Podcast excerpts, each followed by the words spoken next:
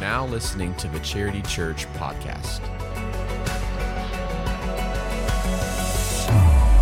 Well, good morning, church. Um, like Marty mentioned earlier, my name is Fisher, and I am the middle school pastor here. And I'm so excited to be preaching to you this morning. So, if you have your Bibles with you, I would love for you to turn to Daniel chapter 6. Daniel chapter 6 is where we're going to be. If you don't have your Bibles, it is completely fine. I'm going to have the scriptures right up here on the screen for you. Um, as you're turning to Daniel chapter 6, most of you, as you get there, you're going to realize this is a very familiar passage to many of you in the room, and I acknowledge, I want to acknowledge that. But I hope that after this morning, you are able to see this pa- uh, passage with some fresh eyes. But before we do anything, let us start this morning off with prayer. Father, I thank you so much for just waking us up this morning, for giving us the breath in our lungs and the ability to be here in this room with other saints and other believers to worship you, to glorify you. And I pray as we open Daniel chapter 6 that you give us fresh eyes and the ability to see Jesus, to know him and to love him more as we read his word. Father, I pray for those in the room who do not know you as their Lord and Savior, that you open their eyes, you open their ears to the beauty and the goodness of the gospel, and God, that you soften their hearts in response to salvation. And in Jesus' name I pray, amen. Before we dive into text this morning, I do have a question I want to ask you all. My question this morning for you is this Do you like things that have foreshadowing in them? Anybody in the room like things that have foreshadowing in them? Now, you may be thinking to yourself in your pew right now, Fisher, I heard that word in fourth grade English, but I haven't really talked about it since, so I'm not really sure if I like that because I don't know what that is. I understand. I had to look up the definition too. So, to give you a short definition, I have one for you. Foreshadow or a foreshadowing is a hint of someone or something coming in the future. Foreshadow is a hint of something or someone coming in the future. And I bring this up to you because as we dive into Daniel chapter 6 this morning, we are going to see that Daniel and the situation he finds himself in is actually a foreshadowing of someone and something much greater to come. I'm excited about it. But the reality is, uh, if you didn't answer the question earlier, I can tell you the answer. All of us in the room, we like a good foreshadowing. We love movies, books, TV shows, anything that has a story that includes foreshadowing because it's that moment where we get to the climax of the movie or the climax of the story and we go, oh my gosh, how did I not see this coming? It makes sense now because your mind starts clicking together all those little things that you saw or you read or you heard during the story, whether it was an object in the background or a conversation that was had or a flashback scene that you watched. And you go, man, how did I not see this proposal coming, this action scene coming, or whatever it may be? Because it was right there in front of me the whole time. Everything was pointing right to this moment. And we love that.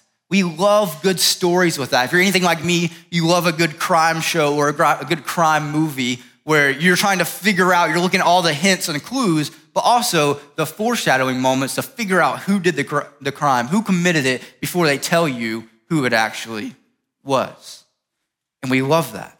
So, with that in mind, and as we look at Daniel chapter 6, with the idea that Daniel himself, in the situation he finds himself in, is a foreshadowing of someone and something greater to come, let's dive into the text. Let me quickly recap Daniel and his life so far through the first five chapters of his book. So you're caught up um, when we pull up in chapter six. So, first chapter, we meet Daniel. Daniel is an Israelite, and he has now been captured by the Babylonians because the Babylonians have recently captured and taken over Jerusalem or the Israelites, God's people. And Daniel is taken back to Babylon and put into a three year program to eat, sleep, drink, and become a Babylonian, and to eventually work for the king of Babylon. But during that three year stint, that program he was put through, Daniel decides to stand firm, to stand faithful to God. And because of that, God blesses him, blesses him with more wisdom than all the other wise men in the king's kingdom. So, when we pick up after chapter one, Daniel has been working for the king for a couple, a lot of years now. And he's experienced some crazy things. He's interpreted some really weird dreams that the king has had. He's actually experienced his friends being tossed in the fiery furnace, yet coming out alive without a burn on their body. He's interpreted some handwriting on a wall in chapter five that was to tell the king of Babylon that Babylon was about to be invaded and taken over by the Medes and Persians. So when we get to chapter six, Babylon has now been taken over by the Medes and Persians. Darius is now the new king of the kingdom, and Daniel is right where he's always been, working for the king as a wise man, giving him advice for any decisions. So, beginning in chapter one, the account begins like this it says, It pleased Darius to set over the kingdom 120 satraps to be throughout the whole kingdom, and over them three high officials, of whom David was one to whom these satraps should give an account, so the king might suffer no loss. Then this Daniel became distinguished above all the other high officials and satraps because an excellent spirit was in him. We know who that spirit was. And the king planned to set him over the whole kingdom. So Daniel is chosen as one of the three high officials to be over all of the other wise men in the kingdom. And Darius likes him so much that he wants to promote Daniel to being over the whole kingdom himself. Now, when the other officials, the other wise men catch wind of this promotion in Daniel's future, they begin to get jealous. And they set out to bring Daniel down. Or in 2020 term, 2023 terms, they set out to cancel Daniel. So what do they do? They begin to stalk him. They follow him around at the workplace and they follow him around at the public square and they follow him around at home and they're trying to find some dirt on Daniel because Daniel can't be perfect, right? They, he has to be doing something wrong that can, they can tell the king and would stop him from getting that promotion. But what these high officials end up finding out is that Daniel is actually a really good guy. And they can't find anything that Daniel does bad that they can tell the king. So instead of giving up, they come up with another plan. And this plan is to go to the king and have him sign a decree. A decree that states that everyone in the kingdom for 30 days can only worship the king. And if they break that decree, they are to be thrown in the lion's den. Because they do this, they know if Daniel has to choose between serving God or serving the Persians, Daniel 10 out of 10 times is going to choose serving God. And they take this decree to the king, and guess what the king does? He signs off on it. Now, when we're reading that, we go, oh man, what is Daniel going to do? What is his response going to be? Is he going to be worried? Is he going to be frightened? Is he just not going to pray for 30 days? What, excuse me. What is he going to do? Well, we get his response in verse 10. It says, When Daniel knew that the document had been signed, he went to his house where he had windows in his upper chamber open towards Jerusalem. He got down on his knees three times a day and prayed and gave thanks before his God as he had done previously. Daniel's response to the decree being signed prayer. Just like he had always done, three times a day on his knees, pointed towards Jerusalem, praying to his God. Once again, in the book of Daniel, we see Daniel live the life that God has called him to live, not the life that the world and the culture around him was telling him to live. Nothing is going to stop Daniel from being in communion, being in conversation with his God. Now, going back to the story, they sign the decree, the king signs it. And what do the, the, high, the jealous high officials do? They, they lie and they wait to catch Daniel praying. And they finally catch him praying. And what did they do with this new information? They take off to King Darius and snitch on our friend Daniel. And when the king hears this news, he's actually really upset because remember, he really loves Daniel. He wanted to set him over the whole kingdom. He was thankful for Daniel. And so the king or Darius begins to try and find a loophole in this decree. Can he get Daniel out of this punishment? And sadly, he can't. He can't find anything. So Darius gives the orders that no one ever wants to hear. We read it in verses 16 and 17. It says, Then the king commanded, and Daniel was brought and cast into the den of lions. The king declared to Daniel, May your God, whom you serve continually, deliver you. And a stone was brought and laid on the mouth of the den, and the king sealed it with his own signet and with the signet of his lords, that nothing might be changed concerning Daniel. Daniel is thrown into the den, and what does the king do? He goes home.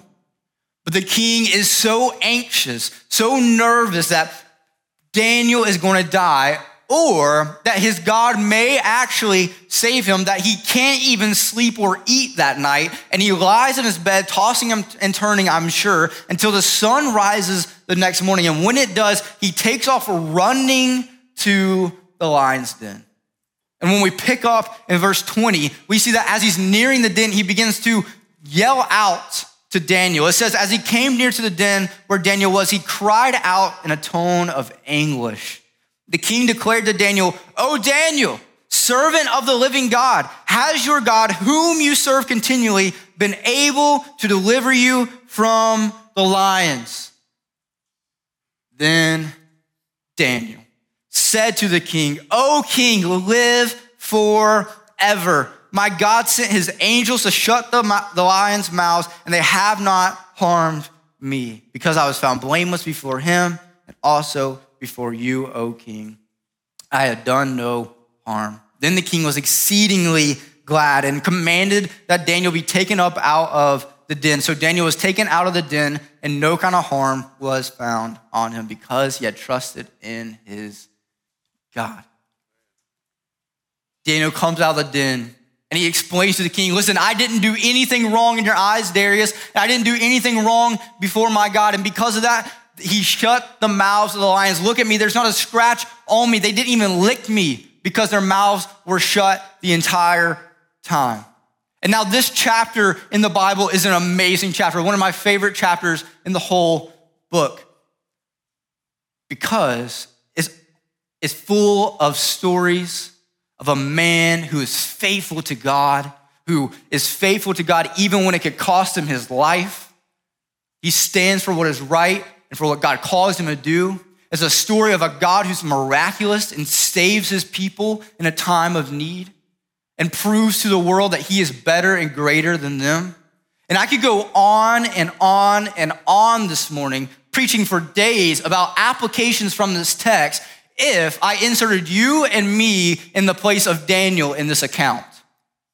I could stand up here and I could preach things like we are to be prayer warriors like Daniel, or we are to stay strong for Christ when even when it costs us our life, or God meets his people in the worst situations and can save them from it. And I could preach those things and they might be true and they are true to some degree, but the reality is that none of us in the room, including me up here, are Daniel in this account.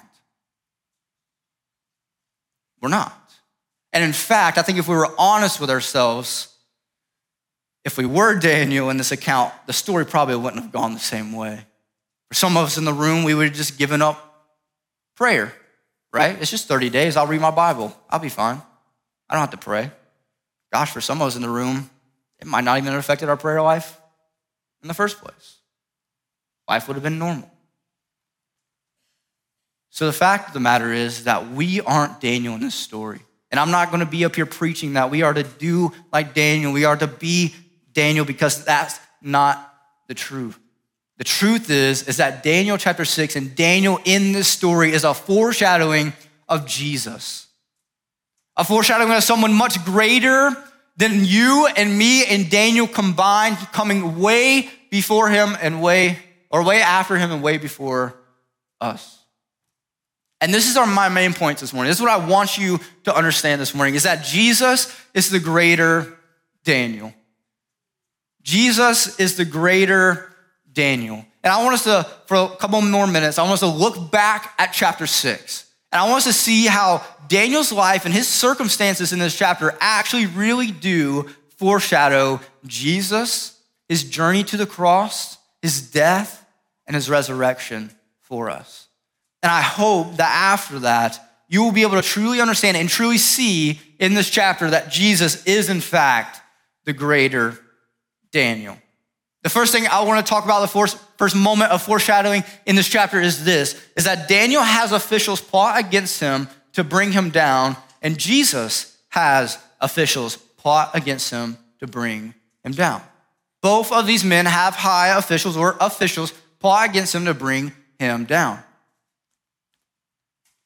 Over and over again in the Gospels, as we read them, we see the Pharisees plot against Jesus to bring him down. They're mad at what he's teaching, they're mad at what he's saying about himself, and they want to bring him down. But after Jesus' arrest, we get one last account of these officials, these high priests, trying or plotting to bring Jesus down. We read it in Matthew 26 59. It says, Now the chief priests and the whole council were seeking false testimony against Jesus that they might put him to death.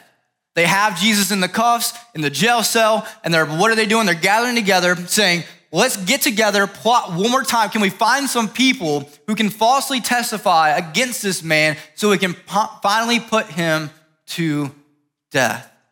So, just like Daniel, who has some officials jealous of him, plot against him to bring him down, our Jesus has officials plot against him to bring him down. But the story continues, right? Next, we see that Daniel was innocent, but charged as guilty.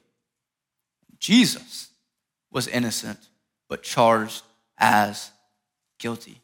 Many of us in this room are familiar with the scene where Pilate is standing before the crowd and he gives them two options. He says, You can free Barabbas or you can free Jesus. And they're given the option who do you want to free from arrest?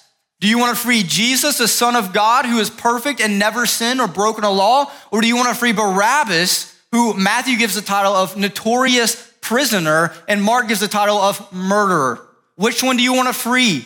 And what does the crowd choose? They choose Barabbas.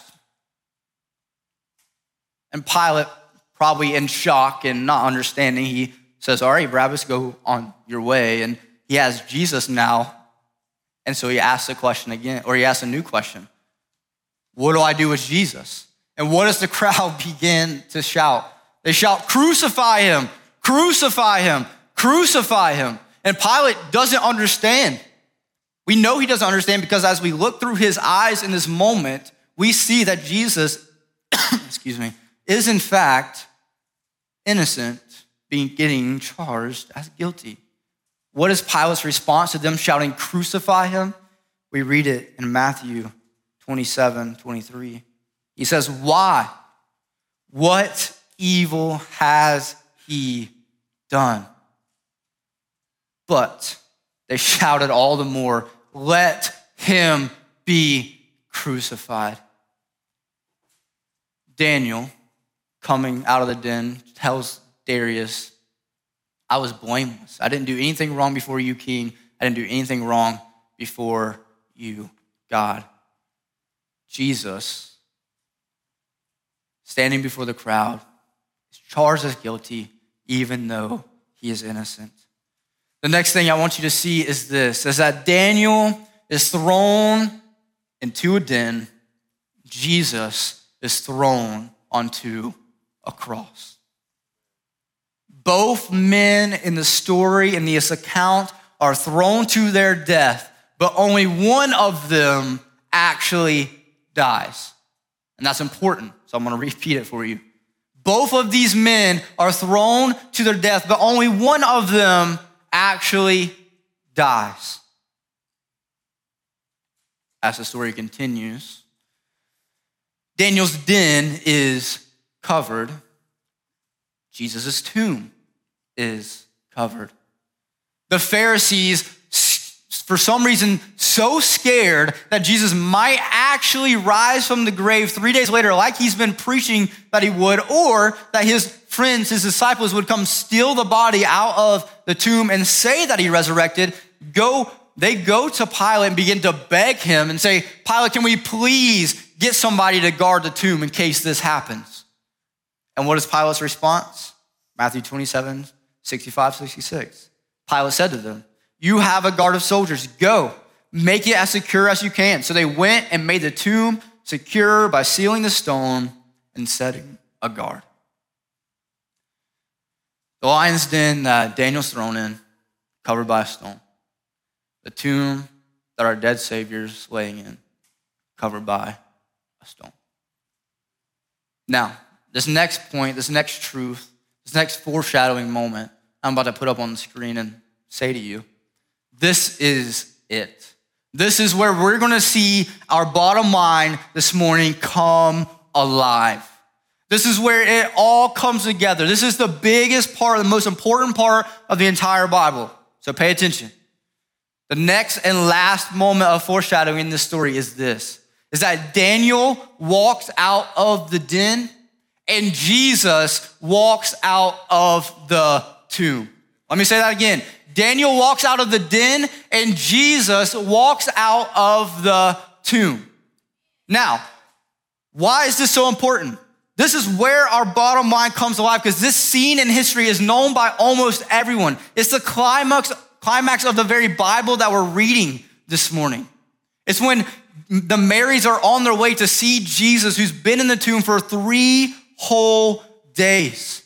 And on their way there, as they're arriving to the tomb, all of a sudden there's an earthquake and the stone is rolled away, and an angel descends from heaven and appears to them and declares to them, right there in that moment, the very foundation of our faith. What does this angel declare to the Marys? This is what he says Matthew 28 6. He is not here, for he has risen as he said. Come, see the place where he lay. Church, this is where the bottom line this morning comes alive. This is where we see that Jesus is, in fact, greater than Daniel. Because when Jesus walks out of that tomb, he didn't walk out escaping the jaws and pains of death. Unlike Daniel, who did. Remember the story? Daniel comes out of the den and says, Darius, look at me. Look, I don't have a scratch on my body. They didn't even nibble on me. They didn't lick me. Their mouths were shut by the angel my God sent. When our Jesus walks out of the tomb, what does he do? He appears to his disciples and he says, What? Look at my side where they pierced me. Feel the holes in my hands where they nailed me to the cross. And why does he do that? He does that to show them listen, not only did I die on that cross to pay the price for the sins of my people, but three days later, I resurrected from the grave, defeating death forever, giving us opportunity to put our faith and trust in him and have life with him forever. That is why Jesus is the greater Daniel. And here is the good news for us in this room this morning. The good news is that Jesus didn't die and rise again just for the Daniels of this world, just for the super believers, just for those who you look at, look at and their lives seem to be perfect, just for those who you look like look at and their faith seems to never be shaken no matter what circumstances they're going through. Those whose lives you look at and you could stalk like the jealous high officials stalk Daniel, and you come to the same conclusion. They're faithful in every aspect of their life. No, Jesus didn't come just to save those people. Jesus came to save the broken, the messed up, the dirty, the sinful, like you and like me. And that is the beauty of the gospel. Jesus himself talking to the religious leaders of his day who are mad at him for spending time with the outcast of their culture, responds to them by saying, What? I came not to call the righteous, but the sinners. Our Jesus came to save the lost. And that includes you, and that includes me, the sinful, the broken, the messed up, the ones in need of a Savior. And that is the beauty of the gospel, the good news of Jesus. So, as we read Daniel chapter 6, We don't come to the conclusion that I stand before God or you stand before God and we say, I have to live like Daniel. I have to be faithful like Daniel. I have to do like Daniel. And just maybe if I'm close enough like him, then Jesus will love me. Or if I'm good enough like Daniel, then maybe, just maybe, Jesus will save me. No, church. As we read Daniel, as we read chapter six, we read it to see Jesus, the greater Daniel, the one who died on the cross for you and for me and resurrected three days later, defeating death. It is through him that we are saved from our sins. It is through him and only him that we are made right in the Father's eyes once again. So, as we leave this room this morning, as we walk out the doors and we begin to go back into life, the normal ordained things of our everyday lives, and we begin to face the trials that many of us are in this room are going through, the heartache, the brokenness of this world, and we begin to walk right back into them, we don't walk through them saying, I must be like Daniel through this, and maybe Jesus will save me. We don't tell our troubled hearts through whatever circumstances you're facing, that if I can follow Daniel's footsteps in this situation I find myself in, then just maybe, just maybe, fingers crossed, my God will save me from my lion's den situation too. No. We tell our troubled hearts to look to Jesus, to look to the one who gives peace that surpasses all understanding, the one who calls you and me friend the one who draws near to the brokenhearted, the one who was the spotless and blameless lamb that was slain for you and for me. We look to Christ. We look to who Peter proclaims in 1 Peter chapter 1, 20 through 21. We look to him who was what? Who was foreknown before the foundation of the world, but was made manifest in the last times for the sake of who? The sake of you, who through him are believers in God, who raised him from the dead and gave him glory. So your faith and hope are in God. That is who we look to in our trials. That is who we look to when we wake up. That is who we look to, Jesus. And in Daniel chapter 6, we see Jesus. We read about Jesus. Why? Again, lastly, because Jesus is the greater Daniel. That's why. So, as I conclude this morning, I want to address two groups of people in this room. First group I want to address is the believers. Those who have already put your faith and trust in Jesus as your Lord and Savior, the saints in the room. What I want to tell you this morning is be encouraged. That you don't have to be like Daniel for God to save you. You don't have to meet that standard. I want to challenge you to be encouraged by looking to Jesus, the one who lived the perfect life that you couldn't live, who died the death that you deserved, and resurrected three days later, defeating death and giving you life. Look to Him as you leave this room. Praise Him and worship Him with every breath in your lungs that He blesses you with. Because you don't know when it's going to end. Know Him and love Him. I challenge you look to Christ. The other group I want to address is the unbelievers. Those in the room who do not know Jesus as your Lord and Savior. I want to challenge you to do the same thing. Look to Christ.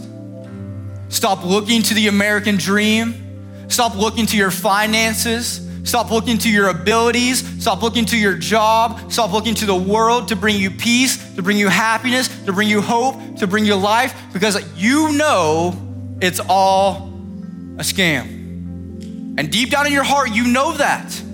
Because you keep chasing that thing, yet you're never fulfilled, and you always deep down, you know that there's more. Look to Christ. Your soul is in dire need of a Savior, someone who can save you from your sin and set you free and put you back in right relationship with the creator of the universe, the creator of you and the creator of me, who wants to be in relationship with you. And this morning, that Savior is no one but Christ. Not you, not Daniel, not me, it's Christ. Look to Him. I plead, don't leave this room until you've done that. You don't know if you have 30 minutes left of life or 30 years left of life. Put your faith and trust in Him. I want you to have that 30 whatever with Him. There's going to be people up here at the stage when we go into worship after I pray. And if this morning you're going through a hard time and you need to look to Christ, come up here and pray with somebody. This morning, if you don't know Jesus, come up here. If you just need to reaffirm that, come up here. Go to Him. I encourage every single person in this room look to Christ. Let us pray. Father, I thank you once again for this morning, for the breath in our lungs. May we not take it for granted. I thank you for opening us, opening our eyes and giving us a fresh glimpse at your word this morning in Daniel chapter 6. The ability to see Jesus and see that he is in fact the greater Daniel. I pray this this morning that as we leave this room, that we look to Christ. We look to him who died the death we deserve. But three days later, rose from that grave defeating death and giving us life. For those in the room who don't know you this morning, Christ, please open their eyes, open their ears, soften their hearts, and may they look to you for salvation. As in Jesus' name I pray, amen.